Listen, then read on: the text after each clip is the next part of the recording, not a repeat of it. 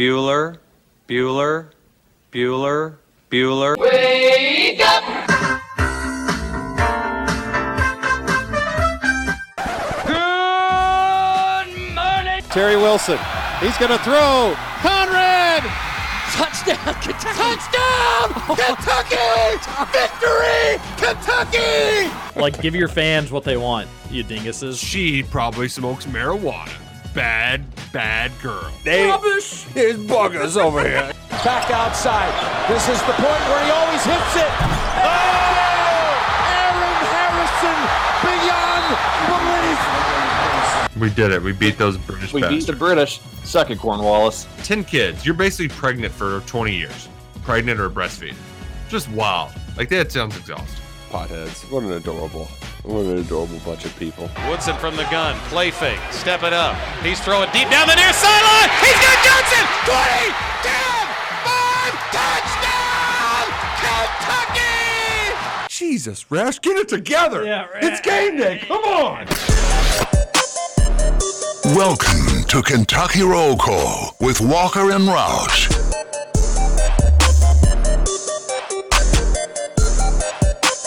Hello, everybody. Happy Monday to you, February thirteenth, twenty twenty-three. It's a new week. It's a new edition of Kentucky Roll Call here on Big X Sports Radio. Roll Call. ninety-six point one F M, fourteen fifty A M. T J Walker, Nick Roush, and Justin Kalen. Hope everybody had a great super-duper weekend. We've got a lot to talk about on today's show. We want to hear from you on the Thornton's text line, five oh two, four one four, one four five oh. How you all doing? Roush, how was your weekend? Um, I'm doing well. Well, uh, had a, it was an exciting weekend. Very exciting. A lot of stuff going on. Uh, baby Frank uh, got got got old Jesus on his side with uh, baptism Sunday morning. So we had uh, family coming in, and we had a party for the guy. Um, So it was it was really exciting, really exciting. Nice way to kick off uh, Super Bowl Sunday. And, uh, you know, uh, aside from the just dealing with the kids during the Super Bowl and trying to get them to sleep, uh, all, all in all, great stuff, great stuff. Uh, a fun game Sunday night. Uh, Teach, how was your weekend? It was good. Went by went by too quickly, as they so often do, but uh, it, it was nice. Weather was got to spend some outdoor time and go on some some walks, and there were sporting events to be had, which was enjoyable. And uh, yeah, we just wanted a good game in the Super Bowl. Came down to the wire, a lot to discuss with that game, so we'll we'll talk about that. Solid betting weekend as well, which is always nice. That's so good. It was a good it was a good weekend. I got to take in some C S double A basketball, which is always fun. Yeah. And uh, so oh. all, all around, good stuff. And, and big, big old suck it to you and Saint Rayfield, Teach. You're such a big sore old winner. suck it. You're such a sore winner. It's pretty pathetic. Definitely not a I've been here before sort of mentality. Oh, been here so many times that I just wanted to remind you how many times it's happened. I wasn't even there supporting Saint Rayfield, because some of us, believe it or not, actually move from within a ten uh, a ten block radius of where we grew up, if you can believe that. You moved nope. to somewhere else. I'm supporting Saint Margaret Mary, and they also lost, unfortunately. Um, but, I, you know, I always want Saint Rayfield Giants to do well. Sounds like they were the Cinderella team. Did you even go? Did you? Were you even there? No, I was not even there. Oh, so um, not even supporting your team. That's embarrassing. That's embarrassing. Um, yeah, Makes sense. I, I, Saint Rayfield I, I, outnumbered the Saint Paul supporters probably five to one. Somebody, somebody had to work. And, uh, you know, the, the hot takes don't get on the K S R blog machine. Uh, for nothing. So, well, but uh, I did send my son though. You can always go to your family's game at another time. You know, I, work's, I, work's more important. I mean, it's it's either uh, baptism or basketball game. So you know, you can only can only do so much juggling. But I did send a proxy. Duke was there, uh, loud, proud, cheering on the Raiders, doing the Raider Rumble. Um, but nevertheless, it, it the, those those games are a lot of fun, and it's just fun to see the excitement. I remember. Uh, my fifth and sixth grade city championship, and you just you, you feel like you're on top of the world. So really happy for those kids. It's just it's cool to call yourself a city champ. It is cool. It's a it's fun awesome. league. Congrats to all that we're playing. a lot of a lot of people out there at Trinity, and uh, it always seems like that the, the schedule does kind of coincide with the Super Bowl, and you know, pairs up mm-hmm. with the city championship games being that day, which makes it even more fun, uh, makes it even more enjoyable. enjoyable. Scoots, how was your weekend? Wow, sounds great. Uh, maybe it's because I just got a message that was asked, why isn't your radio show on? So maybe he's trying to uh, fix fix the radio. That could be the case. You think that he would potentially let us know that by, you know, unmuting himself and saying, hey, no, we're having issues with this or we're having issues with that. Uh, so it could just be you and I talking to each other, Roush. So there's nothing wrong with that, though. No, no. Um, which, speaking of producers, did our producer make it to our, our old producer? Oh, uh, it's on now. I've I've got confirmation. Did our old producer make it out to Arizona? I am fairly confident he did not go. Negative. Scoots, he did not. I, be- I believe has an update uh, for everything that's going on this morning. Scoots, what's up? Yeah, sorry guys. I uh I started our live show. You all came on, and I was not hearing our sound. I was continuing to hear the Yahoo sound. So. Had me a little concerned. I've never I've never dealt with that here at this station, so I know what to do to fix it in the future now. Hopefully that doesn't ever happen again. But, yeah, Trevor did not go to Arizona, I can confirm. Well, it, so, ooh, is it his fault the Eagles lost? Many people are wondering. Mm, I think it's the same outcome either way. I think he, I think ultimately he made the best decision he could. Yeah, that would have been brutal if he would have been there to... The I devastation think, would have been. I think it's fair to wonder if he's there. The Eagles probably pull it out for him. His extra hooting and hollering at mm-hmm. the game. You know, you don't know if he could have said something to a player that could have potentially motivated that player a little bit more. I, I think the Eagles lost because Trevor didn't go. So I guess what he's got to decide is, is it nice to save money and my team not win? Or did I cost the Philadelphia Eagles a Super Bowl? And I, I think that's going to eat him up a little bit. Well, um, didn't eat me up one bit. It, most profitable Super Bowl of my lifetime. Um, shout out to Chiefs money line. Shout out to uh, Patrick Mahomes. Uh, he, he had a single game parlay hit and even hit a freaking square on a dollar board. Like, just really, really feeling proud of myself, even though a lot of it's just dumb luck. But man, uh, I, I was so happy. I had to. Uh, Pour myself some celebration leftover pizza after the game. You poured some pizza. Yep, and a tall glass of uh, lager. What the heck did a dollar square pay? Twenty dollars? Fifty bucks. What? Yeah. What? I don't know. I don't know what's more. Sub- I don't know if Scoots is acting surprised that a dollar square could play, pay fifty bucks, or he thinks that uh, fifty bucks is a huge deal. I'm. Which one? I mean, kind of both. Off of a dollar, that's that's pretty good return on investment. I'm, I'd be in for that. I, ultimately, when he said that, I was like, who wants to do a dollar square? That sounds boring as hell. But when you tell me you won fifty, okay. Yeah, I can do a dollar square. Sometimes you're just, yeah, I'm, I'm so intrigued by you. How many, a dollar square, how many? How much money would that give you in the pot?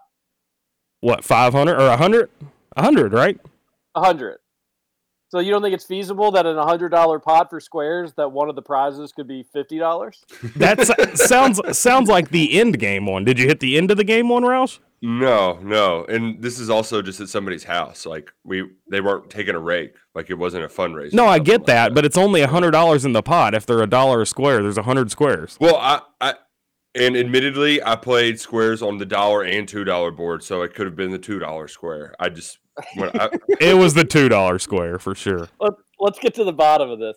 We had a dollar. We had a dollar square, and we didn't fill it up, um, which was a little disappointing and underwhelming. That our our group of friends couldn't fill up a dollar square, one hundred spots. But uh, we, our payouts were going to be fifteen, fifteen, fifteen, and then what's the leftover there? fifty-five for the winner. So or for the. for the final. So first quarter, second quarter, third quarter, fifteen. Uh, but we mm-hmm. ended up only having seventy dollars. So we ended up doing like eleven, eleven and thirty-seven or something like that. Uh, and we had a rollover too, because we had so many empty spots that there was bound to probably be one of them. So Then it ended up only being eleven dollars. But fifty dollars, not too bad. Uh, I was in a big money square and set to probably make like a couple hundred bucks. And uh, my dad jinxed me big time. Oh, right be- no. Right before the half with like two minutes left. I forget which team it was that scored the touchdown. I think maybe yeah. the Eagles. Yeah, and made it twenty-one fourteen. Yeah, he was like, all right. He texted. He was like, all right, looks like you're you're going to hit this halftime square. Oh, my God. That... I, texted, I texted back instantly. And I was driving. We were driving back from the party. The wife. Way past baby's bedtime just to begin with, but the wife was like, all right, well, then we want to be back for the Super Bowl show. And it was it was long. Baby needed to be home anyway. So we were driving home when he texted. And I was like, what What are you doing? I was like, there's still a century of time left in yeah. the N F L. Especially so, with those teams. Two minutes and twenty-one seconds. I was like, there's almost no chance that this is going to be the final score. Uh, he jinxed me real good. I don't think my, I think my, my poor father's probably too old to even understand what the hell he even did. Uh, so I did my best to try to reverse jinx it, to to no avail, unfortunately. But I, and then also this was this was heartbreaking as well. I had first touchdown scorer, and what was the juice? I think plus twenty eight hundred, plus twenty eight hundred, or plus twenty two hundred. First touchdown scorer, Kenneth Gainwell, plus twenty two hundred. No, I mean, you did not have Kenneth Gainwell first touchdown scorer. I sure did.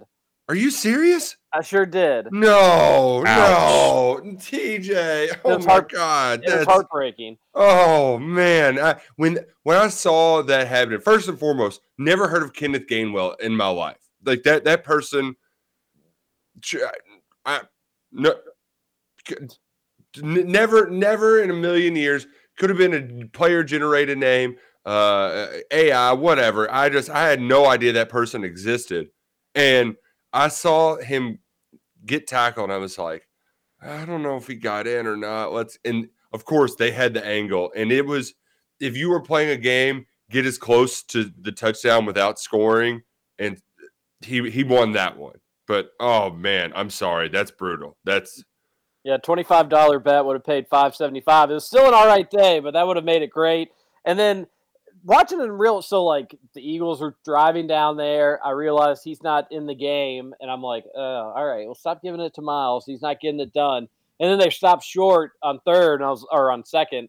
I was like, all right, hold on, new play. Maybe they'll try something different. Saw him go into the game, got so excited, and then watching the play in real time, I did not think he was in, but they said he was. Everybody was celebrating. There wasn't like you didn't have Chiefs players say like, no, no, no, he was down. Uh, everybody seemed pretty cool with the idea that it was a touchdown. So I did, unfortunately, for about twenty seconds, get excited. I was like, mm. oh, man, I thought he was short. Yeah, all right. I was like, what a start to the Super Bowl. This is amazing. And then the second that it was announced it was getting reviewed, which all scoring plays get reviewed, I was like, oh, man, I don't have a good feeling about it. And it was like the first replay. It was like, oh, yeah, he's definitely down. Uh, so, well, easy come, easy go, as as it, as it so often be. A couple, uh, a couple other bets I want to mention that did hit. I, and I, I, I this year I, I've done the thing in the past where I kind of spray the board a lot, but I was like, eh, just let's just let's not get too willy billy here because a lot of the crazy bets they don't often they, they don't often come through. But we had two of the crazier ones hit. Like I, I bet Vegas took a bath on him because the doink. Yes, it's always plus money. I think it would probably be like north of three fifty. That hit, uh, thanks to Harrison Bucker hitting the upright there in the first half. And the other one that was, it, I think Jalen Hurts is the only one that could feasibly do this. Uh, the octopus, and that's scoring a touchdown and then converting the ensuing two-point conversion. Uh Unreal. So uh, that that's usually better than eight to one. So there were there was some big time, big time winners yesterday. Uh, and if you if you bet the under on Chris Stapleton, which you should have, because it was uh, you know he's country music singer. He's going to probably sing it a little bit shorter. It was still awesome, but that under hit as well. So uh, w- lots of money to be made on Super Bowl fifty-seven. Well, it depends what you got the Chris Stapleton under at. What did you what did you see it at? Uh, the one that I saw it at, I just, um, I saw it after the fact on C B S, were they said they said it closed at one twenty-five and he came in at one twenty-one. Oh, I did two not minutes see, and one second. I did not see that he came in at at one twenty-one. Uh, the official Barstool Sports bet had him coming in at two twenty-two or one twenty-two seventy-nine. So two so just minutes, a second. two seconds, point seven nine. Because the what we did yeah. a little, so we do squares at the party that we went to. We do squares, and then we also do like a prop. It was called Super Duper Bowl Propapalooza. I was Ooh, the one that came up with the name. Obviously, that's a good so, name. Yeah, it's a great name. Uh, and what I what I write down is just basically it was seventeen fifty-fifty props. So like one could be over under fifty-one and a half points, and on one side you could write on the over, and the other side you could write on the under. Uh, and we did over under national anthem. And we got the number, the one that I saw, the, the one, the last one I could find before writing it down on paper was two oh two. Oh, and wow. So you came in by the hair of a, whoo. So we hit the over bet because Barstool Sportsbook, they had it at two oh two seventy-nine. Oh, that, wow. That's the tricky, that's the tricky thing about some of those is like you get people that have different recordings. What's the end all be all? Yeah. Correct recording of the of the national anthem. Like when does it specifically start and stop? We had somebody at our party that was like doing it on their own phone, and uh, admittedly and respectfully, like we're not we're not going off your. I have no idea when you if you started it on time. I've got no idea if you ended it at the correct time. We can't go based off you. And but then there was a bunch of different numbers out there for what the the official over under was. You know, we had a heads tail prop bet. Uh, did you all hit any prop bets? Scoots, did you get fun with any of them? Um, no, not really. I mean, I, I bet my Patrick Mahomes one that I said on Friday, but it didn't get anywhere close to hitting thirty-eight and a half pass attempts. No, I, I mean, I hit DraftKings offered a prop earlier this week for either Jalen Hurts or Miles Sanders to get a touchdown at plus one hundred. So I hit that. That was pretty nice money. But other than that, yeah, I didn't hardly hit squat. Yeah, I um, missed out on the Gainwell one, which would have been nice. And then I also bet, I just thought the, I did hit the over, but I did think the Eagles were just going to win. So I lost that one outright. People that had Chiefs money line, they were the big winner. How do you all, I saw Trevor was tweeting up at uh, very late. So, sure. you know, you know the loss was probably bothering him. five twenty-five a.m. And I can promise you that's That, that ain't a getting up early five twenty-five. No. That's no. why he answered so, the phone so quickly. He wasn't asleep yet. I only had to call him like three times, and he answered. This morning you called him? Yeah, I had to know what to do in this the situation we weren't on air. I've never dealt with that before, like I said. So, yeah, it makes more sense now. He wasn't in R E M sleep yet. Well, a few things. One, what what more salt into Trevor Kelsey's big wound? Of the guy can't even sleep in peace anymore. the, the, the Eagles aren't even you, what they're ten hours from losing, and you, now he's waking up at seven oh five to hear Scooter Dingus on the phone ask some questions. Secondly, does this go against your Eastern Michigan? Is this a loss taken away from Eastern Michigan? Why a, a win taken away from Eastern Michigan for what? I didn't do anything because you messed up. No, it wasn't me that messed up. Somebody else messed up. I don't know who it was, but it wasn't me. I corrected it, so I should get a win for Eastern Michigan. But you had to call Trevor to do it for you. Yeah, because it's I'm not as good a producer as he is. Oh, yeah, come on, easy. Okay, hang on, time out. Let me rephrase that. I'm not as knowledgeable as a producer as he is. Yeah, that also probably needs to be fixed. But uh, how'd he sound? How was how? What kind of spirits was he in? Uh, pretty sad. He he sounded pretty sad. Yeah, well, hello. He should have. He should have he, he went out to the Super Bowl. This this is Man. on him.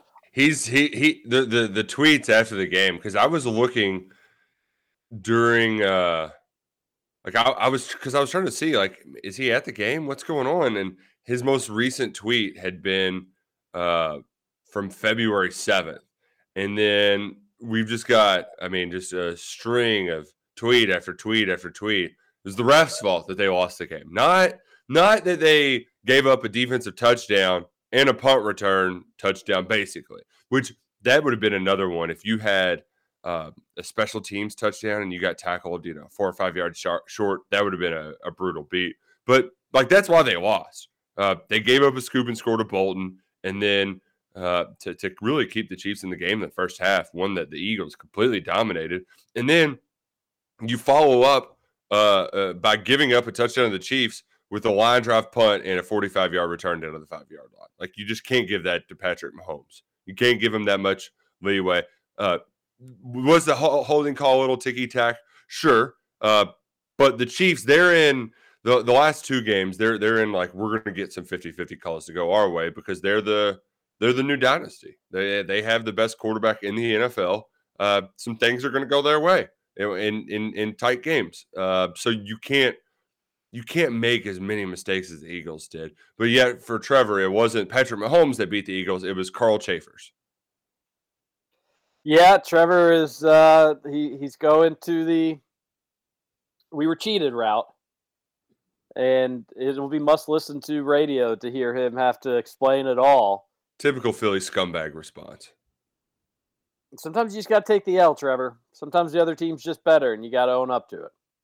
I mean, they didn't sack Mahomes one time with mm-hmm. that defensive line. That was equally embarrassing for the Eagles and also outstanding for the Chiefs' offensive line. That the way that they got manhandled the last time they were in the Super Bowl up front. To not give up a sack to this front and then rush for one hundred eighty some odd yards, like I, I don't think many folks saw that coming. Anybody, anybody have Pacheco over yards? Like, man, or Mahomes. I mean, he he had a couple. He had the forty-four-yard run and a twenty-yard run. It was uh, it was impressive by the Chiefs' offensive line. Scooch, was that the right call in that situation? Yes or no? In what situation? Oh, the the penalty. Yeah, I think it was. I, I didn't like it. I, I didn't like it. Thought it was bad. Uh, it was minimal, minimal contact. Uh, you're seeing a lot of the Chiefs fans are pointing out the quote from the Eagles player who's like, yeah, I, I held him. It was a hold. Is that, he kind of has to say that. that. That's the one where he put his like hand up in his chin, right? He was like holding and then went up to his chin a little bit. No, you, Scoots. It was the, Scoots, the. We're talking about the play that determined the Super Bowl. Yeah, the only the penalty whole... that everybody's talking. What did you watch the game? I did, but I was drinking. I don't know if I remember the hold. It was the. It was like three plays to go, and after that, the Chiefs just ran out the clock and kicked a field goal. The the Chiefs were going to have to kick a field goal and give the ball back to Hurts with like a minute, a minute thirty. Yeah, minute twenty. Yeah. Instead, they got to just run the clock out. Yeah, that's right. Yeah, watch the end of the Super Bowl. I, I did. I was, admittedly though, I I was uh I was bobbleheading a little bit at that point, so I, I, I it's not out of the realm of possibility that I missed it. But I also, I also am the type of person that doesn't remember penalties very often. I mean, this was the game that like this is the game. Like you. Do you remember that touchdown that they ran in to, to, to win it? This was this was it. All I know, all I know is that I was all over Chiefs, so I was really happy. That's Scoots right there. He doesn't care. I can just imagine him sitting back in his chair, starting to doze off, and then he sees a first down. Come on. That's pretty much how it went, yeah. Oh. Scooter, Scooter, Scooter. Um. Yeah. It, I, yeah I, I, I'm just speechless. Scooter, you just leave me speechless from time to time. You do a sports radio show. Here we are talking about like the biggest play of the biggest game of the year, and you're just like, wait, what? The one that he got underneath his chin? Which one are we talking about here? I, I was prepared to talk about a lot of things with this game, but it, big penalties I was not prepared for. So that's the, on uh, me. I, I do think though, T J, that if they don't call that if Mahomes doesn't throw him the ball. Like, if he throws it to any other receiver, I don't know if the ref's calling it that close to the line of scrimmage. Yeah, that's what makes me, like, less excited about the call. That, yeah, yeah. You know, it was basically like, hey, we uh, his hand got stuck in the cookie jar. Let's uh, divert attention over to it. And the thing is, I don't really think his hand got stuck in the cookie jar. I mean, technically it did because you can see the replay and you can see where his arms wrapped around him a little bit. I just feel like if you broke down any play and you were looking up for that sort of screen grab, you could get it almost on any football play where it's like, well, you know, wasn't the most egregious thing in the world. No, but as you can see, his hand's on him right here, and then his hand's on him right there, and the officials got to make that call. It's I, I think on almost any football player, at least probably seventy-five percent of them to eighty percent of them, on any given moment, you could take a player and say, well, see, look, his hand's underneath his his helmet. That should be an illegal hands to the face. If you just break it down right here, uh, he's touching his jersey. That's a hold. You got to call the flag right there. And then I know there's a lot of people out here, people, there's a line in the sand, whether or not you're a situational penalty person or it's just, if it's a penalty, I don't care if there's one second left in the game. I don't care if there's fifty-nine minutes left in the game. If it's a penalty, it's a penalty and you got to call it. I am a believer in situational penalties where, and I, I wouldn't call that penalty that they called last night. I wouldn't call that in the N F L at any point during the game, or, but especially not with, hey, you all have been playing football since September, really going back to all summer when you've been practicing and you've been working for this moment. And we're just going to, we're just going to kind of end it here. If you all don't mind, let's throw that flag on the ground and, and you guys can run out the clock and kick a field goal instead. So I am, I do default sometimes to even situational football, where even if you did think there was something there that could warrant a flag, was it egregious? Was it over the top? Was it enough to determine who the Super Bowl champion was going to be? Uh, that official said yes. I disagree with it, although I am a little conflicted because I do like seeing Trevor have to whine about officials.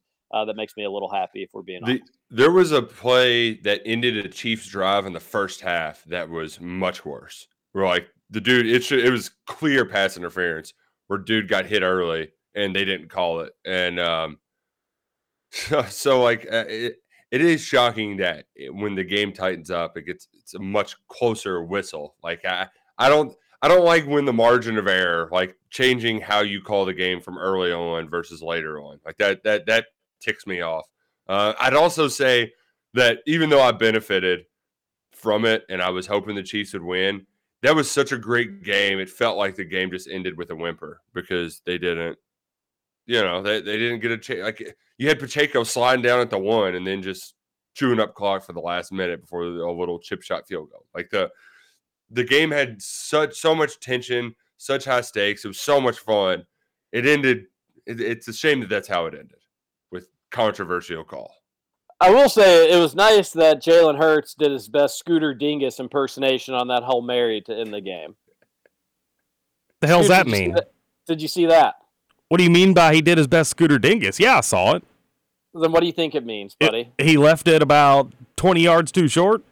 Noodle arm.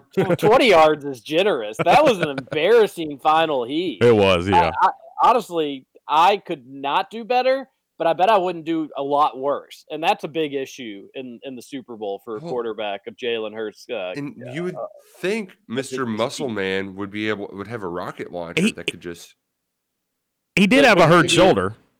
They should have just tried a Q B sneak from that spot.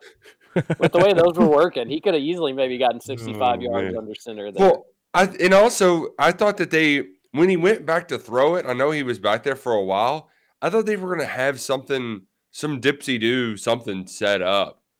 Uh, even though those plays rarely work, I think he would have had a better shot than working than just throwing a Hail Mary from sixty-five yards when you know he can't get it there. He wasn't even close. It was really bad. It was really bad. I thought that they were going to do like, hey, we've got six seconds here. Let's take a free fifteen, twenty yards and yeah. you know, get one second left on the clock. And the way the play started, it was like, okay, you're going to be able to go take something real quick if you want it. But then he just kind of relaxed in the pocket, realized he was going to be able to have a clear takeoff, and then waited a little bit longer, and then made his motion, stepped up into his throw, and then woof. That was if you're if you were looking for any sort of drama on a Hail Mary throw, it, you were you were not satisfied. It did not happen. That was nope. one of the, the the worst heaves that I can ever remember.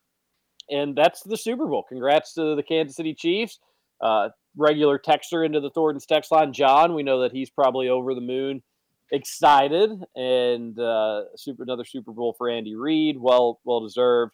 It was a good game, which is what we all cared about the most. Did you all like the halftime show? Did you like Chris Stapleton doing the national anthem? Yeah, Yeah, it was fine. I still got to go back and watch all the halftime show. That was in the middle of, you know, kid drama. Um, so, yeah. Um, but, um, yeah, all in all, good. There was a couple commercials that I really enjoyed, too. I liked the, the Binky Dad one. That's very relatable. So I yeah. missed I missed Chris Stapleton, so I'm going to have to go back and watch that today. But the halftime show sucked. I'll be the first to tell you. Whoa. Sucked. Wow. I mean, Don't how you gonna how are you going to be on the biggest stage in the world and you lip sync seventy-five percent of your songs? Get out of here. It sucked. The dancing was really cool. I thought like the choreographed dancing of all the dancers around her was awesome. But yeah, the singing itself, not great. What were you What were you doing during the national anthem, Scoots? Uh, I think I was making my Super Bowl dinner, which was pretty well, awesome, by the way. I my roommate made taco stuff, and he was like, oh, I'm going to have some tacos or a taco salad. Well, I had just bought some Tostitos scoops, and I was like, well, let me get a little crazy with it. So I put taco meat in the scoops and then put a little cheese on top, some hot sauce, put it in my air fryer, and then pulled them out, put lettuce on them. Oh, my gosh. They were to die for. So that's oh, what that I was sounds, doing. That sounds great. Yeah. yeah. That's why you missed uh, the national anthem. Correct. No, you missed a good one. Uh, I thought that was a good national anthem. I enjoyed it. I like the halftime show. I'm not one that gets crazy for halftime shows. Don't really care. But it maybe just be a nostalgia thing, Roush. Like the songs that, that she played were... You know, we they're, we they're all our like college soundtrack. Yeah, we college soundtrack. We knew them all, which was which was good.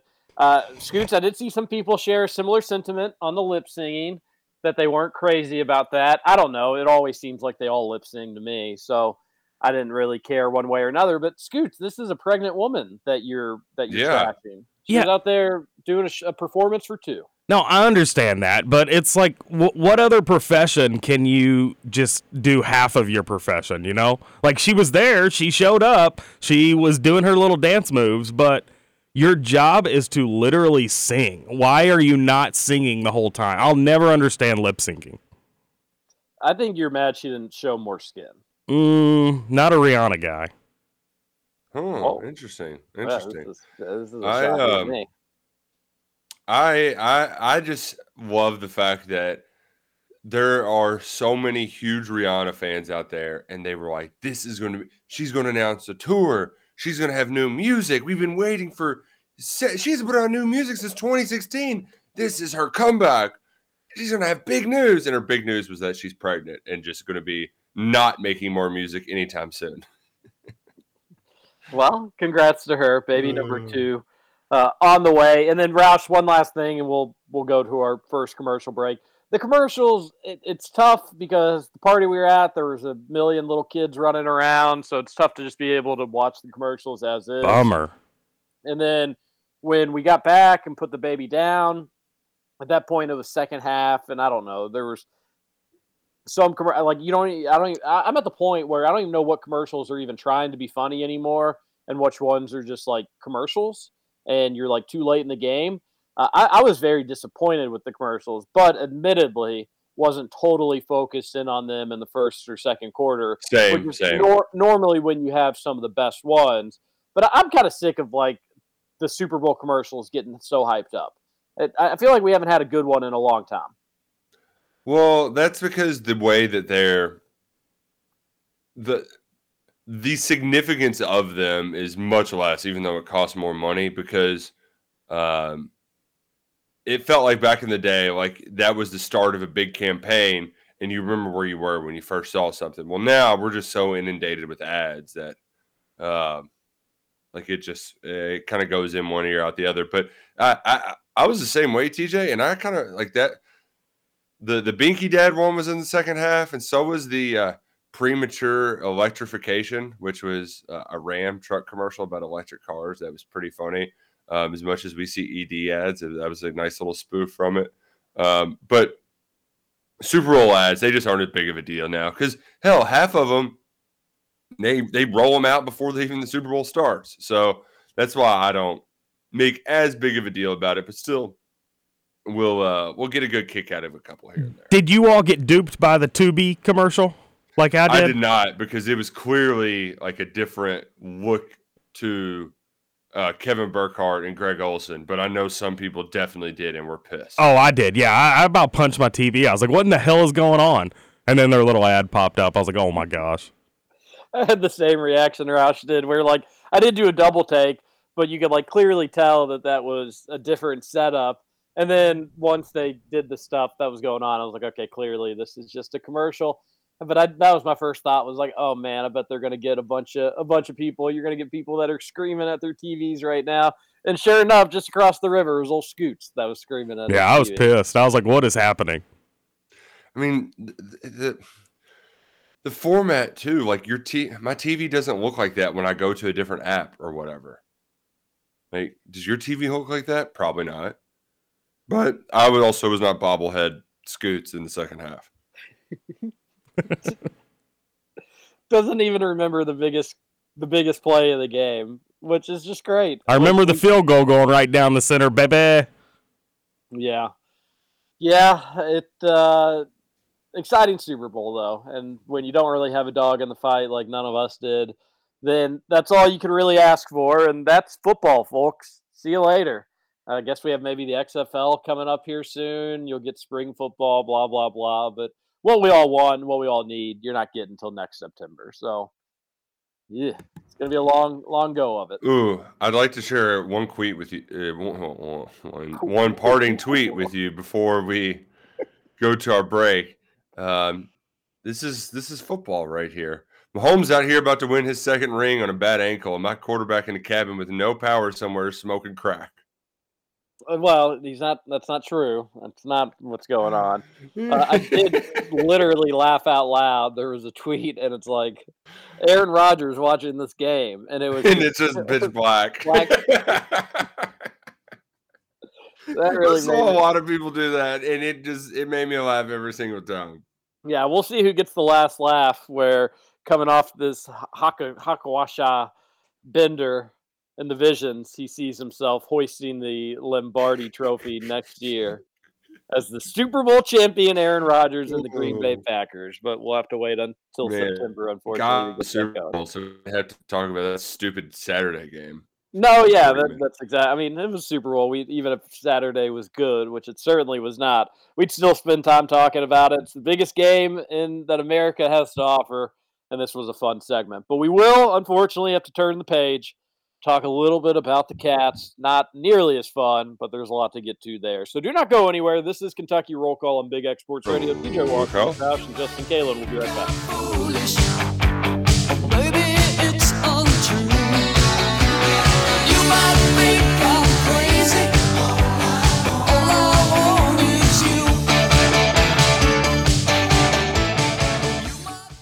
Welcome back to Kentucky Roll Call. We live in a society of laws. Why do you think I took you to all those police academy movies? For fun? Well, I didn't hear anybody laughing. Did you? It's a living thing. It's a terrible thing to lose. It's a given thing. Still not too late, but absolutely gorgeous sunrise across Kentucky this morning. If you haven't been outside or poked your little head outside the window just yet, very, very nice, pretty colors, Roush. Oh, beautiful, through, beautiful. For Monday, especially for uh, Chiefs fans, and well, not really any basketball fans around here. Scoots, your Hoosiers won. Um, I, I. Watching that game, it's like, so how many possessions can we go here at the end of the game without anybody scoring any points? I think there was four. There was more than four. Michigan went five and a half minutes without scoring. Thanks to them for the win. Now, Indiana should have never, ever won that game.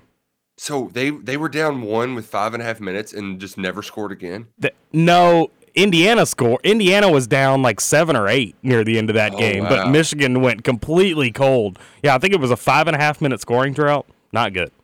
Crazy. Uh, it's still a big road win. Absolutely. No matter how ugly they are. Absolutely. You get them. Uh, not something that we can say. You can feel like you're winning on the road when you pop into a Thornton's, become a Refresh and Rewards member. You get discounts and special goodies year around. If you're new to the program or you haven't downloaded the app, they're going to entice you with a free breakfast sandwich, delicious, by the way, and a drink of your choosing. We love Thornton's.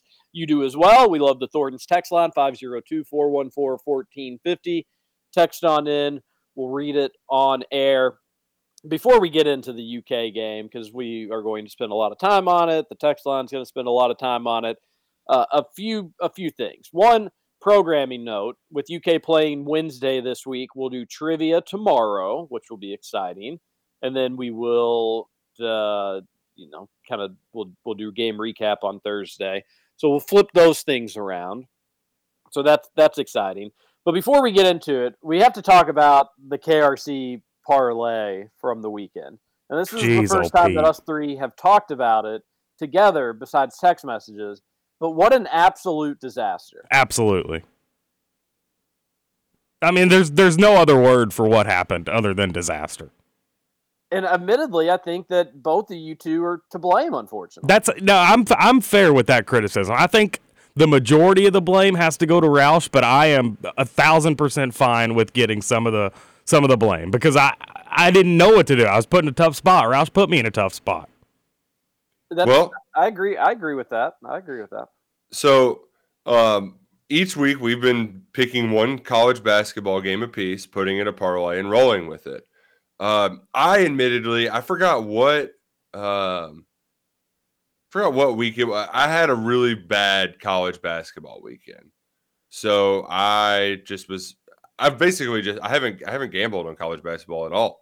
Um, just like, you know what? Not for me. Not not worth my time. I'm not going to lose money. Uh, so this has been my only source of picking games. I didn't really like many other than Auburn. Uh, I was like, you know what? I feel like if there's going to if, if Alabama's going to lose it all in S E C play, it's this one. Um, so I said my reasoning. I spoke my piece. I said it's it's Auburn or uh, let's do Auburn money line because they're either Bama's going to win easily or Auburn money line. And y'all said, well, that doesn't sound confident enough. Um, so what's a lock? And I, I did not, I was in the middle of having family in and swim lessons and all sorts of stuff. And I was too slow to get back to my phone to find a game that I like. Did not find a game right away. Scoot said, okay, well then I'll just take, I'll just put Virginia in there. We we got to have this up by noon. I was, so I just assumed that he threw Virginia in as my pick. I was, I was fine with whatever. I didn't care. Um, and, Uh, yeah, uh, with the Penn State one, it would have hit. Well, here's the deal, Rouse. The Penn State game started at noon. So if we're going to post these K R C parlays, I'd like for the listeners to maybe get in on it if they want, you know? So I, I can't I, I, I can't I, post I a parlay at eleven fifty-seven that has a team that starts at noon, you know? So I had yeah, to change I, to Virginia, and then I guess you didn't read at all, and you were like, I'll take Virginia no. money line. I had already taken Virginia. Yeah, you are, that's another issue, is not only are your B S excuses about I'm busy doing this or that, you weren't even reading the text messages that were being sent in the group message. No. Yes, I was reading them, but I was also making three quesadillas, had a screaming kid. Like, there's just a lot of stuff going on. Mm-hmm. And frankly, I, I it was clear I did not like have any strong opinions on Saturday and was deferring to the group. I had my one game and uh, that I kind of liked, but I didn't like any of them. I even told you all that I haven't been betting college basketball. And so, yeah, yeah, it's kind of, uh, it, yes, it's on me, but also I was, I was clearly lobbing it up for people who spent more time, not only betting on college basketball, but looking at the board. And I did not like it. That's our lesson, T J. Next time we'll just make one without him. Not, not our lesson. I mean, it was like, a, like I said in the group message, Scoots, like how much evidence do you need that this dude is not locked in on making a pick, even paying attention to what the text messages yeah, are saying? I was going like thirty minutes without responding to a text. Cause... Like, I don't know how much you needed that, like, let's not take a pick from Roush. And then I was even, and Roush, you're to be blamed for this as well. I was laying it on pretty thick, like, hey, you can just take a heavy, heavy money line favorite, and that can be your lock of the week. Some money, a win is better than no money at all. Just take make take Miami money line. Take Miami against U of L. You know U of L's not going to win. Just take them. That would work. Anything would work.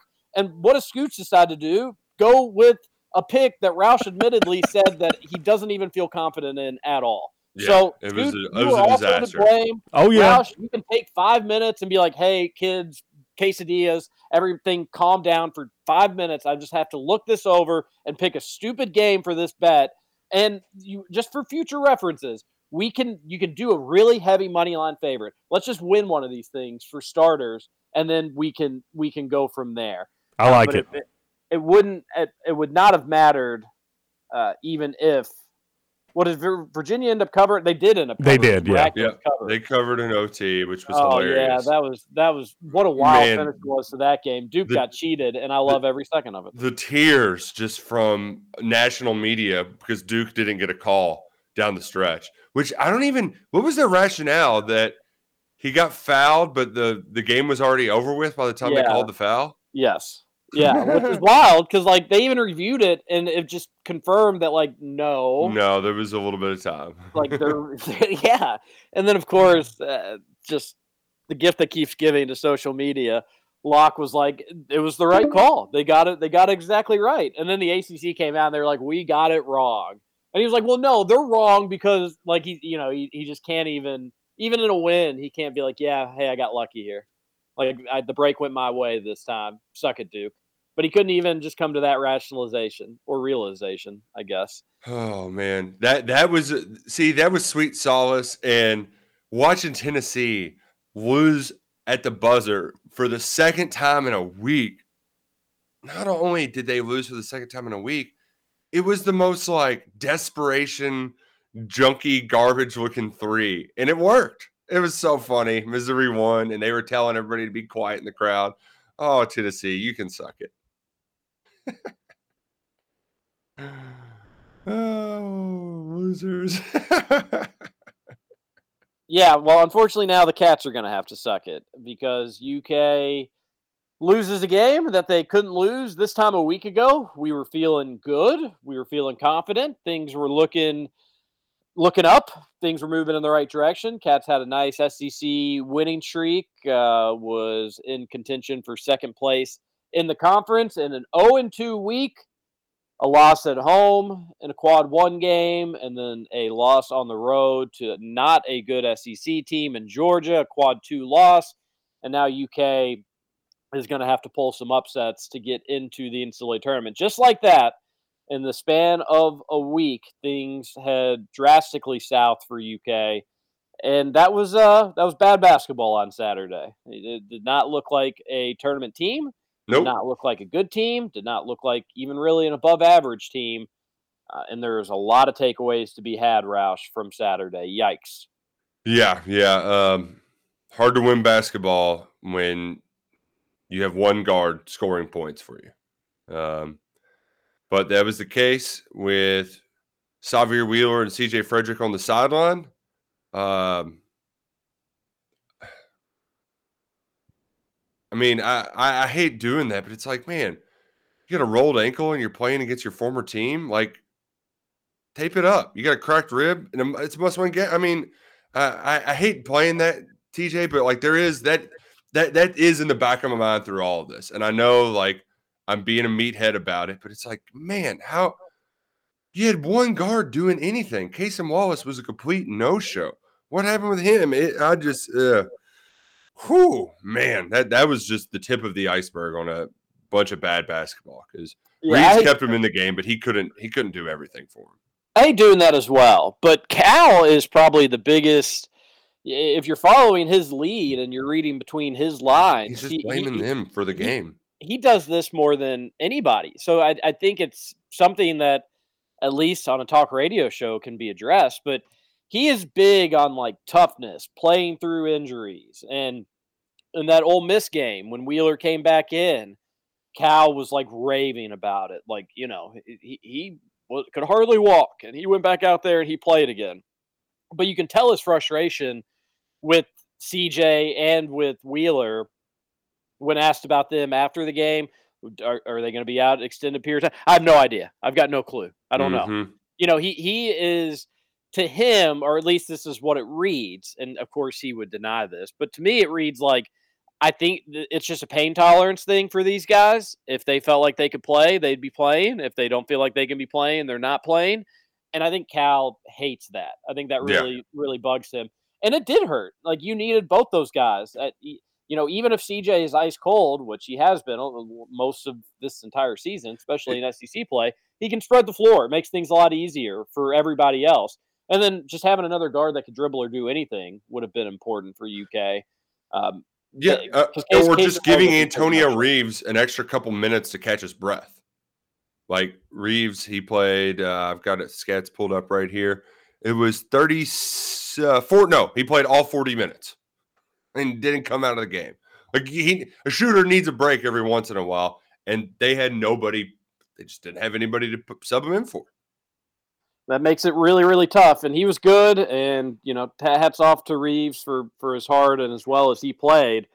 Uh, only reason Kentucky was even in the game, but not nearly enough. We're going to talk a lot about it in hour number two.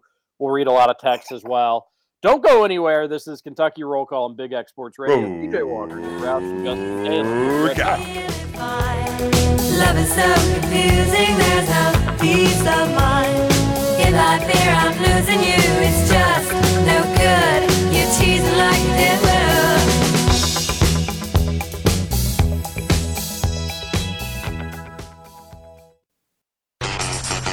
well. Over? You say over? I ain't heard no family! Welcome back for hour two of Kentucky Roll Call. Nothing is over until we decide it is! With Walker and Roush. We're just getting started, bro.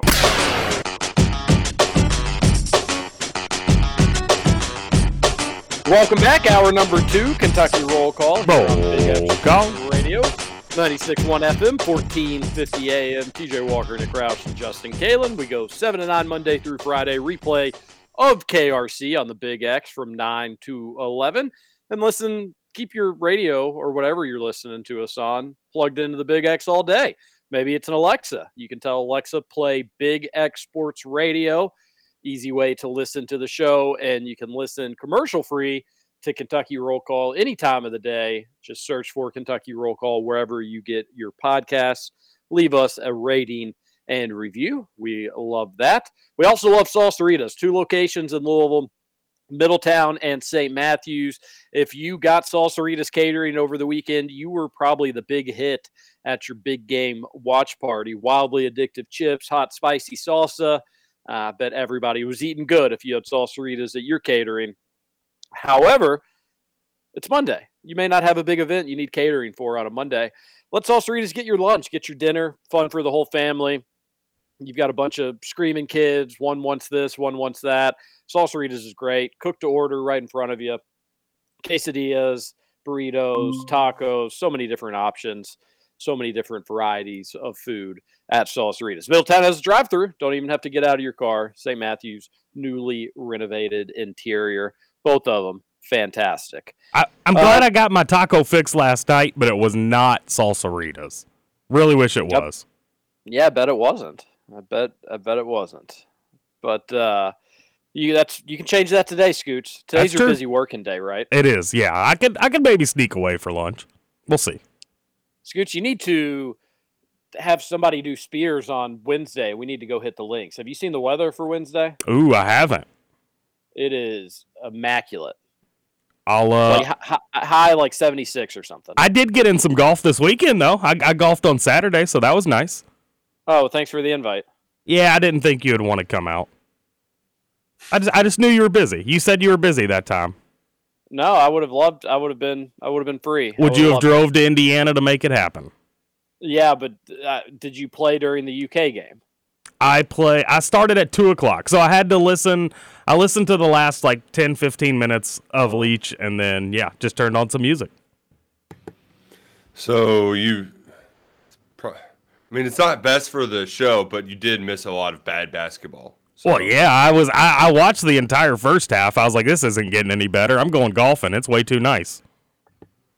Well, it was a nice day to go golfing. Hopefully you played well. I eh, shot okay. Didn't. ninety-four. I had five pars, though. That was cool. Oh. That's great. Congrats. Thanks. That's winter golf. That's pretty good. That's pretty good for winter golf. I'll take it. Uh, what's not pretty good for it being basically the middle of February is U K just uh, not looking like a, a good basketball team. Nope. And Roush, watching that first half, knowing, obviously, Wheeler and C J was out, I it, it did not take me, I don't know, there was like maybe eight minutes left in the half, five minutes left in the first half. I U K's going to lose. Like, I've seen enough. It's the same old story. It doesn't really take you long to kind of figure out what's going on with this U K team. And just one of those games where U K was laboring for points. Reeves was getting it going, and that was nice.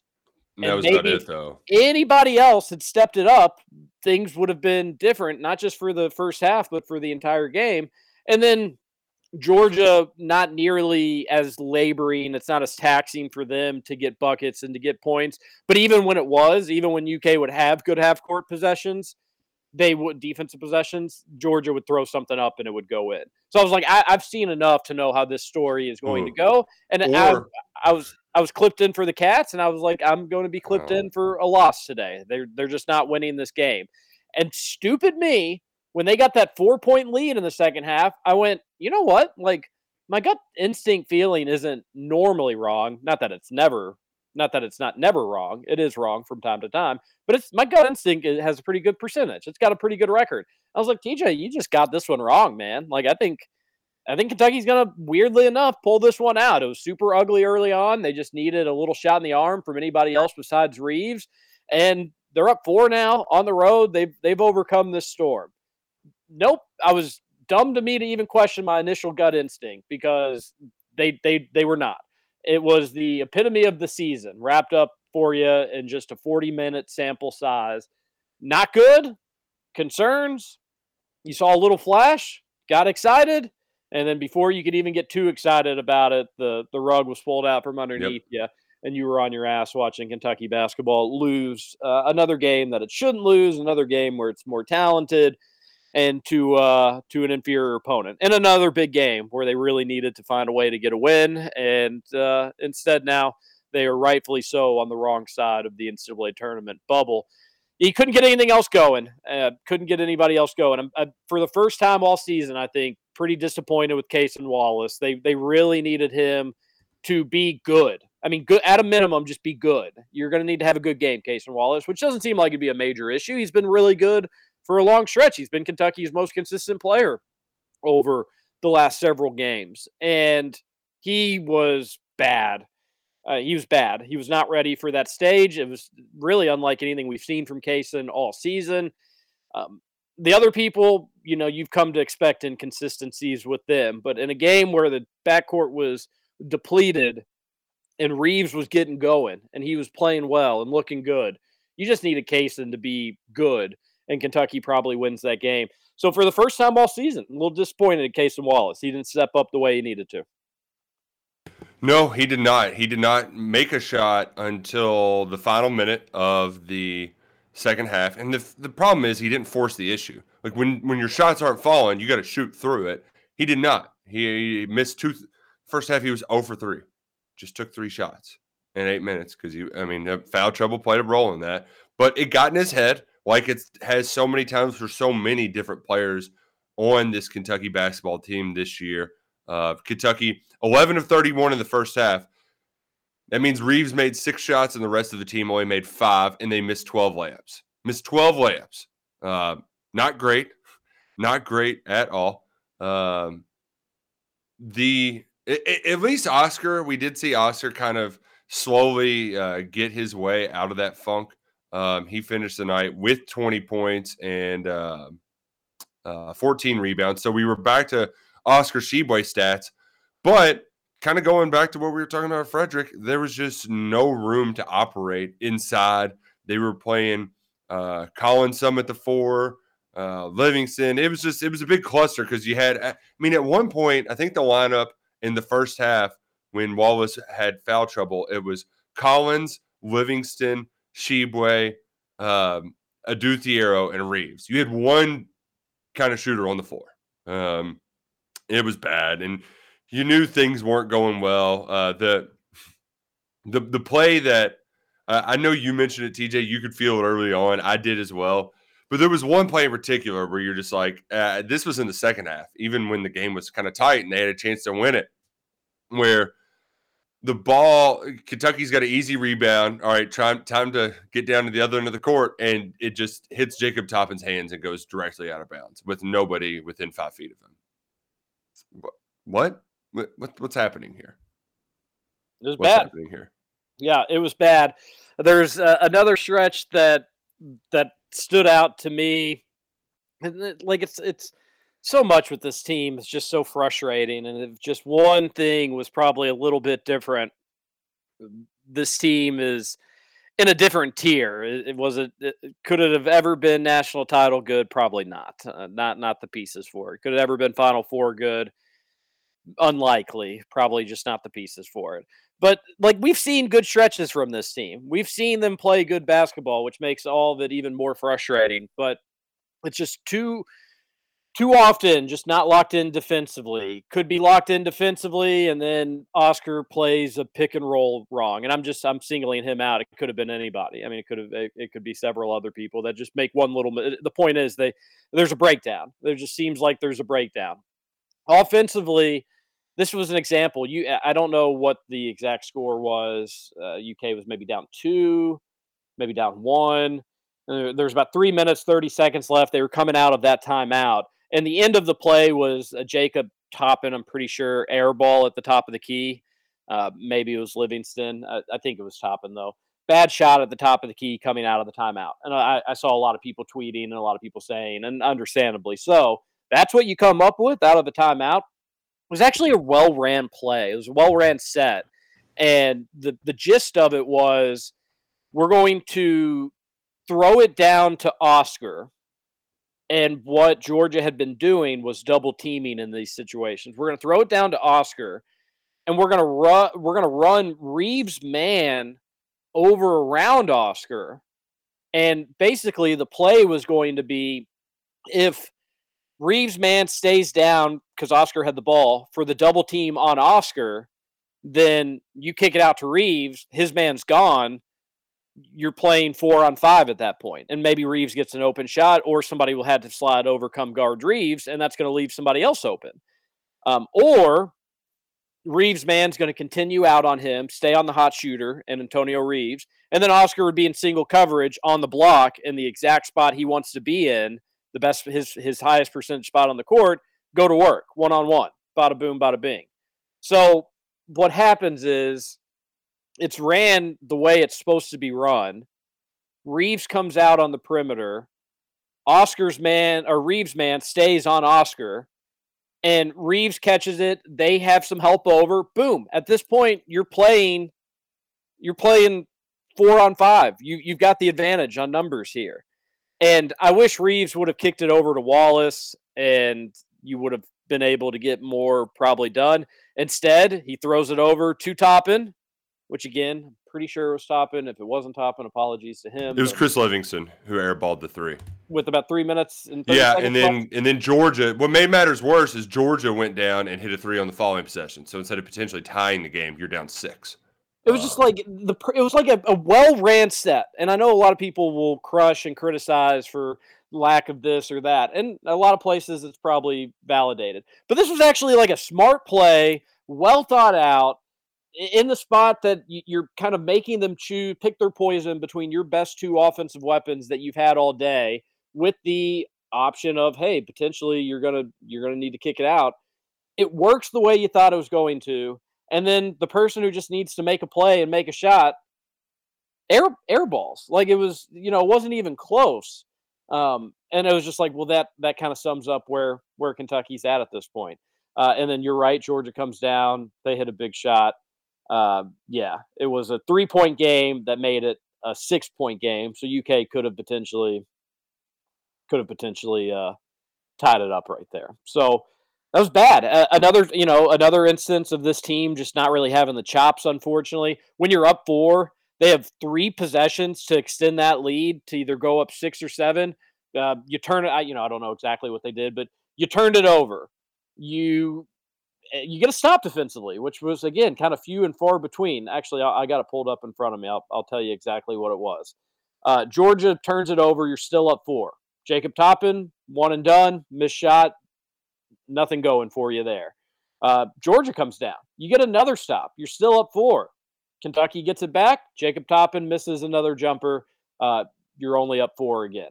Georgia eventually will score on this possession, and that would start an unfortunate run for Kentucky, what which was what like four to four to sixteen, four to twenty here, or four to eighteen.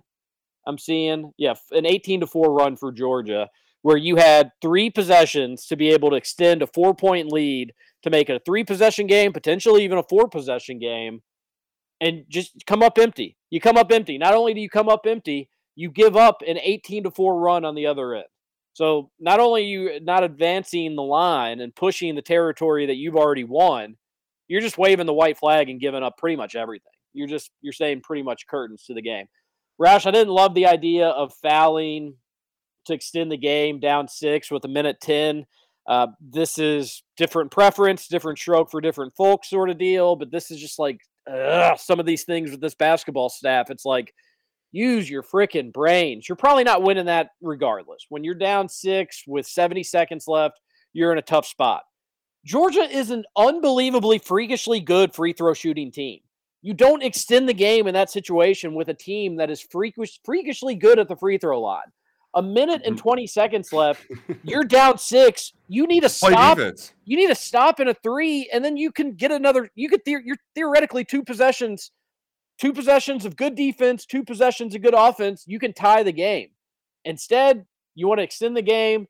It adds on an extra five miles on my Pelotroning, which was super annoying and made the game last even longer. But it, that you just, again, you just gave the game away when you decided to to do the foul stuff. Georgia wasn't going to miss enough free throws. And no offense, you probably weren't going to have enough offense regardless. But Georgia definitely wasn't going to miss enough free throws, and you have enough offense for it to even matter. Just play it out at that point. Again, doesn't matter. The game was most likely lost already by that point. But it's just these little freaking things with this team that really feel like it's holding them back. It's the little things that all add up, and they've been, it's, um, to like, compared to my current situation with my, like, I can handle a baby crying, but after a week of squealing, there's a cumulative effect, a toll it takes on you mentally. And you, you're seeing it right now with this team where, like, Cal's whole, like, we got to fight, we got to win every day. That That's fine. In for like a, a day or two. But it, this goes back to like John Calipari's greatest weakness as a coach is he does not like he he is a great carnival barker. He is when when his team's doing well, he is at his best, man, as a speaker, as a motivator, um, as a, this is this is how we are successful, and this is how we're going to keep this thing rolling. But when when when hopes are dismal, he does not inspire – he he does not exactly give you confidence that there's going to be a turnaround. And I can just see it in their faces. Like, there, there was not this fire lit under their butts to bounce back in a must-win. And when things didn't go their way, they had one good run in them out of that halftime locker room. It was a great run. It's exactly what they needed. But, like, there was just no gas left in the tank because they've just been taking a cumulative toll all year, time and time again, that they and I, I just I feel like they're they're done. They're not going to be able to get out of this rut that they're stuck in, and that the season's over. Um, maybe that's a little takey on my part, but there's nothing on that bench that inspired confidence, whether it was from the head coach or the players, that they can get this thing turned around. Yeah, no, I, I totally agree with all that, and I think Cal is really good at most of the time at being able to push the right buttons.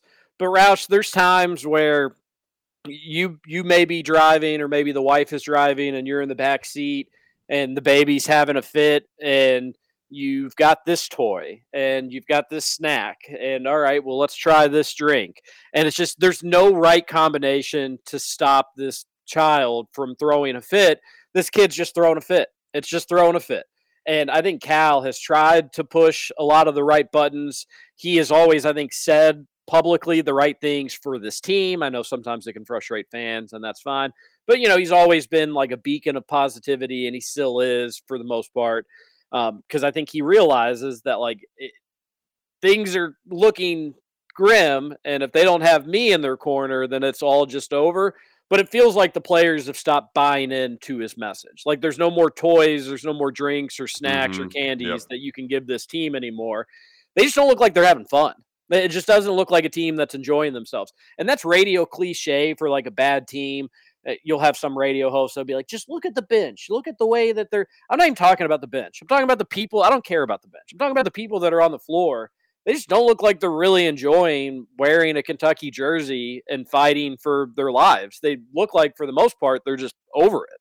Like, they're just over it. They've come to the realization that they're not that great, that it's not going to click for them, and it just doesn't look like a team that's having a great deal of fun. And you could maybe even go back to that Kansas game being like the last, you know, since then, it just doesn't really seem like it's been the same energy for this U K team. Uh, you can even go to that Florida game. Yep. That was a win. It's, it it's like they went, they pushed their chips all in, and there's just no coming back from it.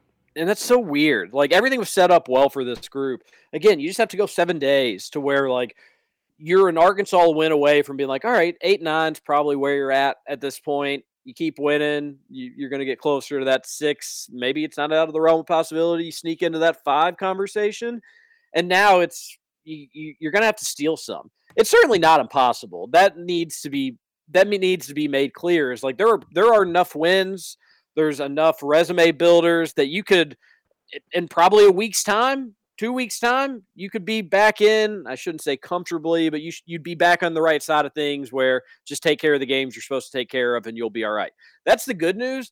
But the bad news is, between the two games this week, this past week, like, I just don't think they can do it. It's not so much that it's not out there feasible, you know, it's not that it's not feasible. The, the wins are out there to be had. I just have no faith or confidence that this team can do it, because they seem to wave their hand. They've seemed to wave their the white flag that they're done. Um, so that's why I don't think it's going to happen. I agree with you that, like, the, the outlook does not look yeah, promising like, whatsoever. Because you, there is the path forward. I mean, Kentucky could still be the four seed in the S E C tournament. Like that, and as Cal pointed out post game, like, they have four quad one games left on the schedule. Like, there is opportunity there, but I, I just on a game to game basis, I I don't know who's going to be on the, like, to show up. And I mean that, like, who's going to show up to play? Yeah. Like, in a very literal sense, not this metaphorical, uh, is, is Jacob Toppin going to be consistent today? Is it going to be Oscar Sheboy? No, like, very literally, who is going to be the, who's going to be there? I don't know. I don't know. Um, it's a good but, point. No, I mean, it's like quite literal. Who's going to be hurt today? Who's going to be well enough to play? And you, you are right. It also is figurative as well. It's like, we don't know who literally is going to be in uniform, let alone the people that are in uniform who are actually going to be into it today, because nobody has been immune. Now that, you know, Kasen has had just a bad, bad, bad game, nobody's immune from just, you, you don't know what you're getting from anybody, period.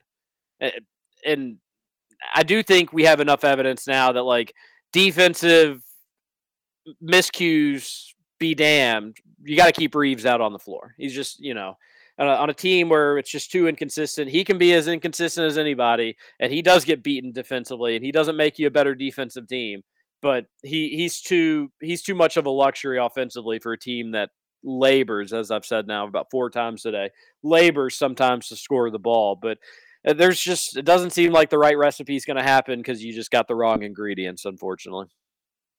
The wrong ingredients, and um It's just, it's just a damn shame. I mean, because we're we're we're in this weird, moving forward, we're in a very weird predicament, because this is the new low point for Cal, for Kentucky. I mean, uh, Billy G wasn't here long enough to he he he he sunk the ship much quicker. Um, but like the the the drought of tournament wins. I mean, Tubby was at least winning in, in eight, nine games, right? Like, we're in this weird spot, because in the meantime, you have these people, like, you have Mike DeCourcy, who's uh, the ultimate coach defender, no matter what, who's just like, you would be an insane person to want to get rid of Calipari with this recruiting class coming up. And it's like, I, I know that this one's better than most, but no, you don't have to be an insane person to think that, because you'd have to be an insane person to think that a John Calipari coached basketball team has gone four years without winning an N C double A tournament game. Like that, that's, that's crazy. That's crazy to say out loud. So like it's, we're, we're, we're in for a very, very tricky offseason. very tricky offseason. I don't think it. I don't think it is so tricky. I, I think it's just going to be more, and it's just, you know, I'm I'm chewing on words more than anything. I think it's just going to be more annoying. I think it's just going to be an annoying offseason. And while I certainly can understand, and I'm right there with fans in terms of just frustration, it, it's surreal to a certain extent. Like, you know, th- this is what every U K fan, it's in your D N A, it's in your core that, like, March is March. It holds a special place in our hearts, quite literally, like where, you know, you, your, your mood just changes when that, when the calendar turns over to that month. And it ain't necessarily just because of the weather for a lot of folks. It's because you have happy memories of following U K tournaments. You have the, just the, the best and the worst of sports emotions. You know, one, One Thursday, you're sitting on top of the world, and then Saturday, it's all over. Uh, for U K fans, there's been Saturday Final Fours that have just been the most fun thing in the world, and then two days later, you just hit the reset button in terms of all those emotions and all those excitements. I don't have to explain the N C double A tournament to folks. I don't have to explain win or go home to people. It, it, it's what makes U K fans U K fans, and to just not have that, to not have that fun, to not have those moments, to not have those excitements, it is unacceptable. And I don't think it's going to be a tricky or confusing offseason because Cal's not going anywhere. It's just, it's not going to happen unless he decides, I don't want to be at U K anymore. I don't want to make a ton of money. I don't want the most one of the most favorable deals in coaching. If, unless for some reason he says no thank you to that, which he's not going to, he's going to be around. And as I've made it clear now for months, I'm okay with that. I have lost some confidence in this guy's ability to be able to put teams together and coach. Am I, am I going to be as confident the next year is going to be the fix? No. I, you know, I, I could point out, Uh, they end up being bad shooters. Uh, they end up not having, you know, Oscar leaves and rebounding becomes a little bit of an issue with that team. Uh, it is wild how bad defensively this current team is. Allow me to stop doing some future yes, stuff. Yes, yes, they're, it, it, they're it, bad defensively. Like, Whew. So I, I, there would be a concern for futures that, like, Cal has just kind of forgotten how to coach defense, or the coach that was great defensively or great getting to his team from a defensive mindset is just no longer with the staff. I don't know who that'd be specifically. I don't think that's, I don't think that's a real, I don't think that's a real thing that's going on, but like something has happened defensively, and it probably comes down to you just don't have the players that you used to have on the defensive end. But it is hard to like leave people as wide open as U K is at times. The shot that Georgia had just before the half, well, what are you all doing? Like, how could it be that bad? You've got too much length, and you've got too much talent for it to be this bad. I could get it if you're just, it's it's a collection of players that aren't good defensive players. It's unfortunate. Kasen Wallace is an exception to this. You got some other ones that are okay or good, but you, you've got one great defender, and then the rest are anywhere between good to below average. And it's probably closer to the latter than it is the former with that sentiment there. But it's shocking. Like, it, it, they have not gotten better from day one. Uh, it did click for me. I think for other smarter people, probably click sooner for them. Like, why the Bahamas looked the way that it did is the Bahamas, U K was a bad defensive team there too, but just their length and athleticism against a bunch of jabronis just shine through. Like, you didn't have to be good defensively to block shots against those guys or stay in front of those guys. But the second that they went against a cohesive unit that kind of knew what they were running and, and was familiar with one another, uh, this team is just melted down. They have a really tough time defending for thirty seconds uh, on a shot clock. They get lost frequently. Uh, it's bad all around. So I do understand the people that don't want any more John Calipari basketball. I get it. Two things I push back on. One, he's going to be around for next year, and you're going to have a freakishly good class. I know some people are sick of having that caveat dangled in front of them, having that carrot quite literally da- dangled in front of them. This will be different because when you look at draft boards, only Kasen Wallace is showing up for this year's team. One thing that we have discussed over the last several seasons is that Cal needs N B A talent. He needs N B A talent. We keep thinking that maybe he's got N B A talent, and then it turns out that it's not N B A talent, unfortunately. This one seems to be foolproof here, where Dillingham, Wagner, Bradshaw, and most importantly, Justin Edwards. Those guys are all projected to be first-round picks. Now, maybe one of them doesn't, okay? Maybe you end up just having three first-rounders. Like, it will be different from a talent standpoint, or at least it should be different from a talent standpoint. If you have no confidence in the coach being able to put it all together, and even with the talent, it doesn't matter, hey, you know what? Now you've got multiple years stacked up against one another where you could be validated in those feelings. And we'll just have to find out. That's the world of sports. We'll have to find out. But those are the things I'd push back on is, one, he's not going anywhere. That's just the reality of it. Two, I also think there's a way to be frustrated without coming off as like a terrible person. And there's just too much of like people not being able to handle their emotions of being sad of where the basketball program's at, which I'm totally right there with them. And being able to to be able to put it in a mature manner. Like, Cal, still a good person, totally deserves a lot of criticism for the way things have gone. Uh, don't go, like, tweeting his family, you losers. Like, you know, there's there's certain things, uh, there's certain ways to handle it. But he is going to be around next year. I'm, I'm pretty confident in that. Yeah, but it's the... Uh... I, I'm I'm pretty confident of that as well, but like how they finish, I think it's going to matter some um, because you don't want to be completely deflated and just uh, the the fatigue with the fan base. It's just it's going to be tough, and it's the the part that I worry about T J mostly is that like. This offseason, the, the previous two offseasons, Cal has played a lot of cards that seemingly worked. Uh, two years ago, he made the assistant coach changes that got a lot of people back on board. Like, all right, that's, yeah, he's he's checking the boxes for me. This is what I want to see. Well, he couldn't really reshuffle the deck last offseason. He didn't really need to. But he did all the other stuff, right? The the tour... Or the autograph tours around Kentucky. He did the the fundraisers for the uh, for the flood victims. That that was amazing. Uh, they had the Bahamas trip. I mean, that was a lot of fun. So like the last two off seasons, he's done kind of the uh, here. Here's how you get everybody back on board things. I don't know what he does this off season that can make anybody happy, and that's just going to lead to a lot of. I, I don't know. I don't know because we're in we're, we're in a whole new world, a place I've never been before. I, I don't know what to expect. No, it's it's not fun times. And again, I understand the frustration because I'm just as frustrated as anybody. People just want U K basketball to be fun again. You want to feel like you've got a seat at the big kids table. Um, we are led to believe you're getting the right pieces in. You think a returning National Player of the Year would would be a good start, but.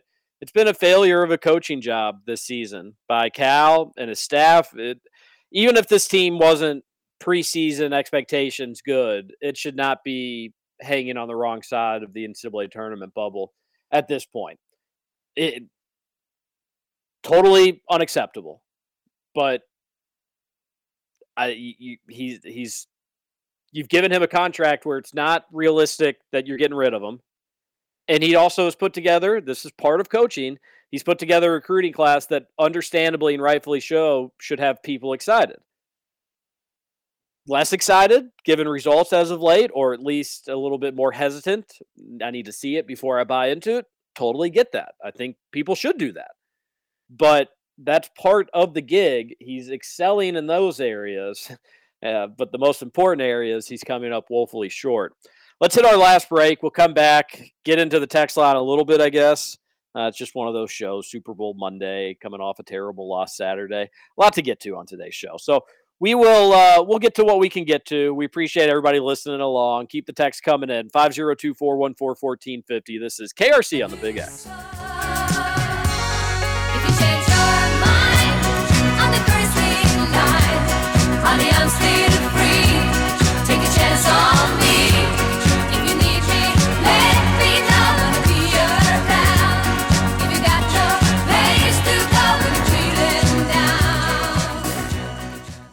Welcome to Kentucky Roll Call with Walker and Roush. Oh, no! We suck again! Searching for you in the cold Kentucky rain.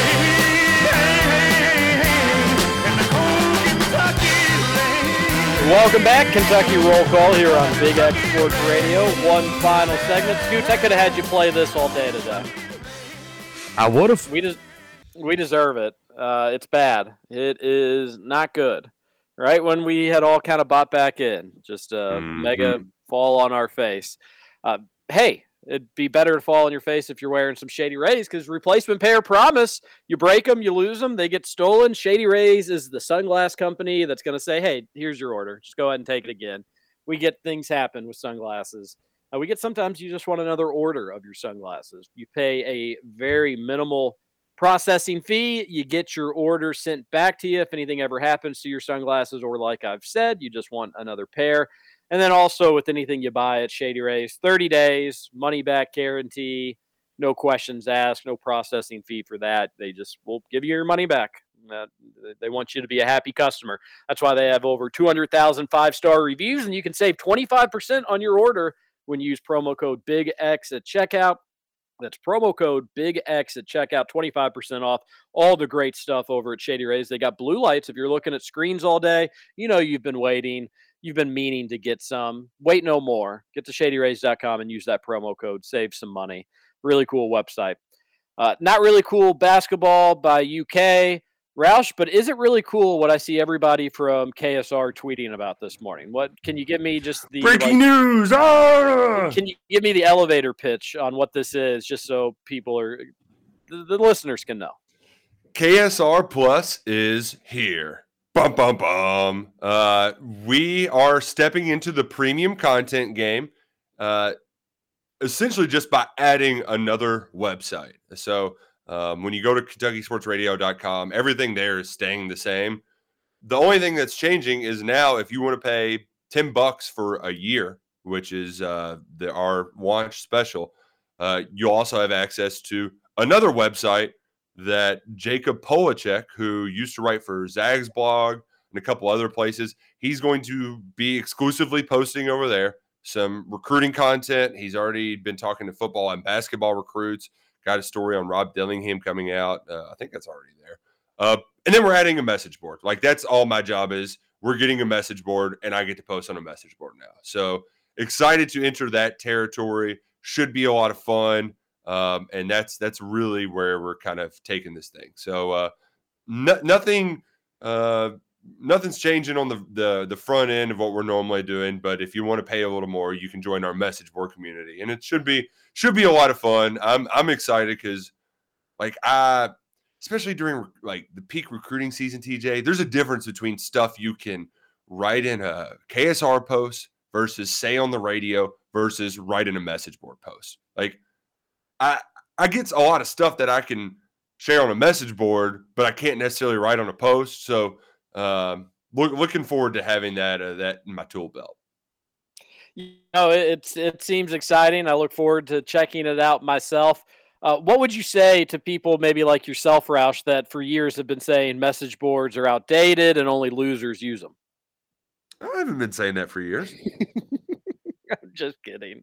It it was, though, like, I mean, if you're, I, I'm sure there's some people out there like, this is just a cash grab, blah, blah, blah, blah, blah. Like, I mean, our website's like fifteen years old, never asked for money before. We got bought by a guy who got his business starting message boards. Like, this was going to, we were going to add this at some point. Um, and this is just the beginning. Uh, there's some other cool features that are going to be coming down the pike as well. Uh, but that's that's further down the road, and I, I think that'll entice even more people to join. But uh, just uh, ro- rolling it out this morning. Uh, curious to see what the response will be. Should be a fun day over at the K S R interwebs. Well, congrats! It is exciting. Uh, I'm I'm a I'm a message board guy.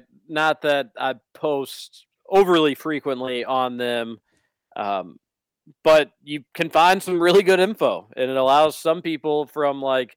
Anonymous capacities to be able, able to post. And then it allows just reporters too, and people that are actually in the know, as Roush alluded to. It is one hundred percent totally true. You can just sometimes get away with more posting behind a paywall. It serves as a little bit protection. Um, not that you're trying to like burn your sources necessarily, but sometimes people don't love don't love things being out there where it can get retweeted by national brands and national mm-hmm. people and companies and stuff like that. So uh, cool. I, I look forward to checking it out. Um, putting, putting House of Blue and Cats Illustrated on the hot seat here, Roush.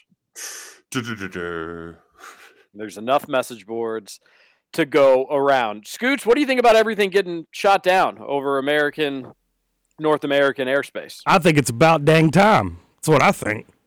Let that balloon yeah. live for way too long. Yeah, and now we'll send a message to all balloons out there. That's right. You're not you're not going to make it. Oh, how many? Four things shot down over the course of like four days? Wait, I must have missed it. I only saw the balloon. No, yeah, there's a couple, two in Canada, right? Uh, yeah, there was one over one of the lakes, Lake Huron.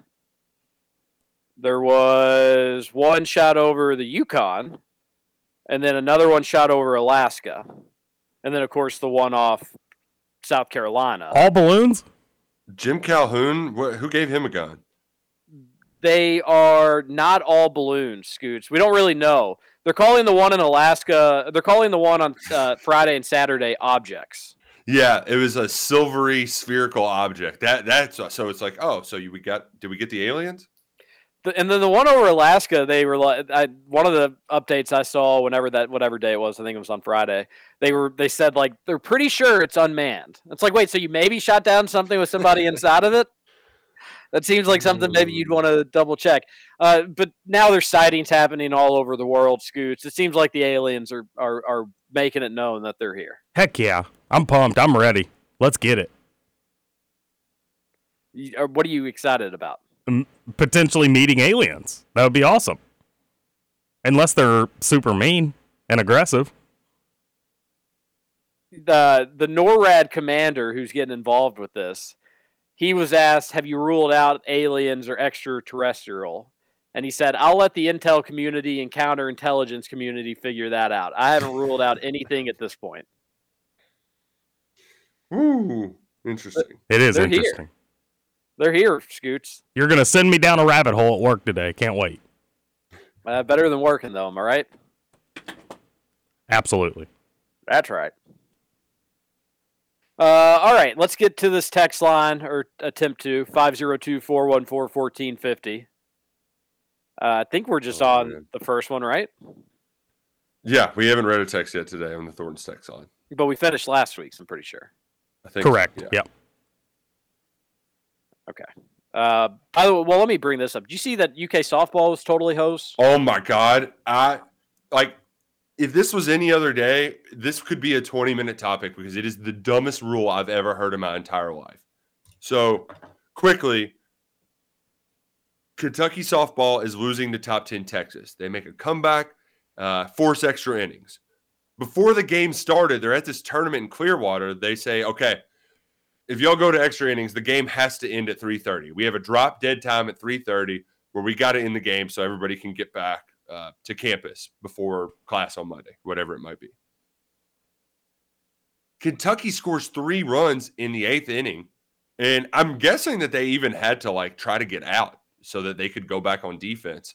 Um, so they score three runs in the top of the eighth. They're three outs away from ending the game, and there's eight minutes until three thirty. So it's three twenty-two. You got to get three outs in eight minutes.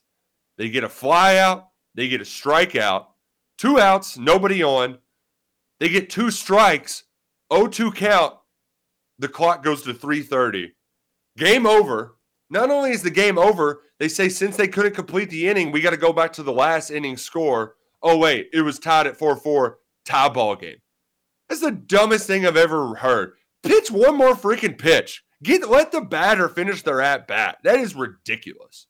Yeah, that's horrible. Uh, that is a terrible, terrible rule. I think it's only in place on Sundays too, where it's like, hey, you know, this is uh, it's Sunday. People have to get back and stuff like that.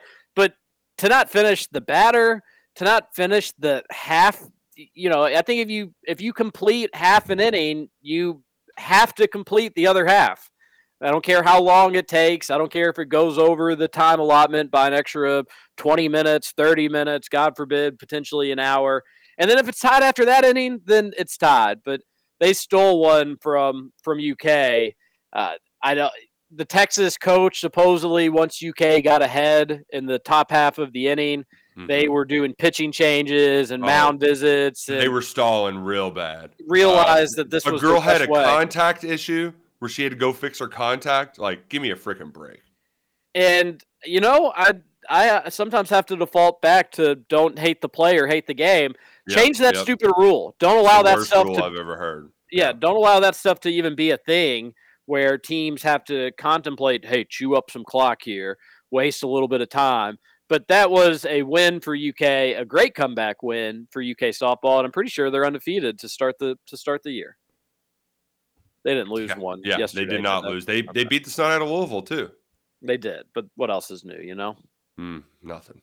Absolutely. But it's tough to even be able to enjoy uh, U of L stinking so much at basketball when U K is probably going to be right there with them. Not hearing their name on Selection Sunday, which is just embarrassing. Should not, uh, should never be the case at U K. And now two out of three seasons, not, uh, not good. Hey, Louisville looked good against Miami. Yeah, whatever. Miami didn't care. They lost. Did Eastern Michigan win? I uh, don't believe so. It don't matter. I don't need any more. Yeah. I don't need any more. I'm fine. Well, if you keep messing up like you did this morning, though. Oh, man. So I guess we'll read a text or two before we end the show. Sure. Why not?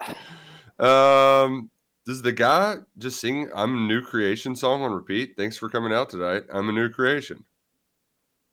Oh, I, I don't I don't know if I'm that's where I'm at on the text line. Um, what are the chances Trevor's car will even make it to and from Arizona without breaking down? Oh, well, didn't have to worry about it. Yeah, a lot of people on the text line on the Rutherford show call Trevor a bandwagon Eagles fan, and I, I'm kind of buying into it, to be honest with you. Toppin looked like a volleyball setter trying to sneak an attack tip over the net on that rebound he knocked out of bounds. Oh, my gosh. So bad. I'm pretty sure that led to three points for Georgia, too. Like, how do you do that? What is? What was that? That was it was bad.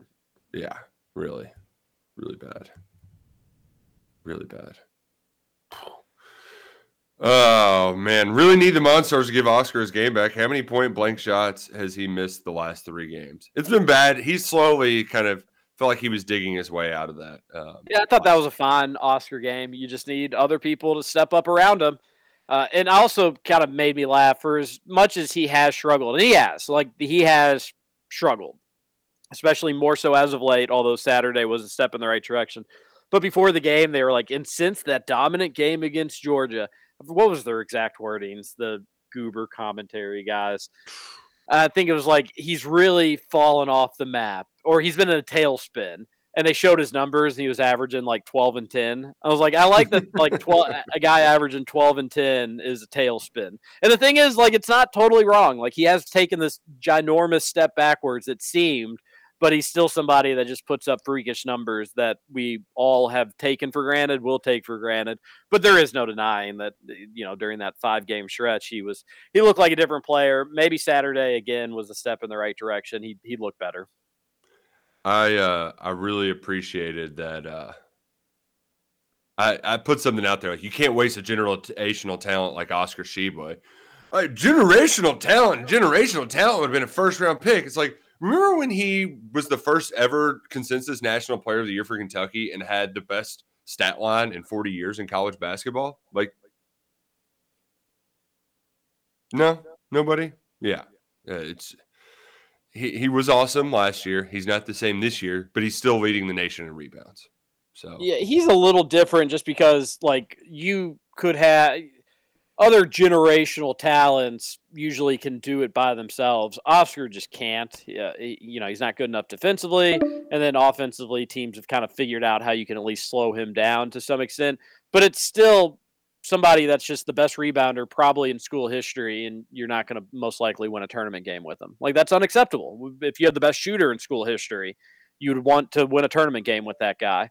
Uh, if you had, you know, the best defender in school history, you well, U K won a national championship with that guy. You want to take advantage of it when you have it, and Kentucky has not not done that. Uh, Texter says, U K's toughest players are all underclassmen. Upperclassmen are weak mentally and physically. Uh, there's probably truth to that. I'd also add on top of it that, like, I You know, I, I want Chris Livingston to be tougher. I'm, I'm sick of him going up for layups and him like yeah. observing if there's going to be contact and whether or not he needs to brace for it. And he needs to just do the Michael Kidd-Gilchrist and don't care. Like, put your body, you're going to dunk the ball one way or another. And if somebody takes you out on the process, then you'll go to the line and you'll live with that result. Instead, he'll go up and do I do I, am I free for takeoff? Can I slam this one without having to worry about contact, or do I need to brace for contact and try to do a little whoop-de-doo trick shot or a layup or try to do something a little different with things?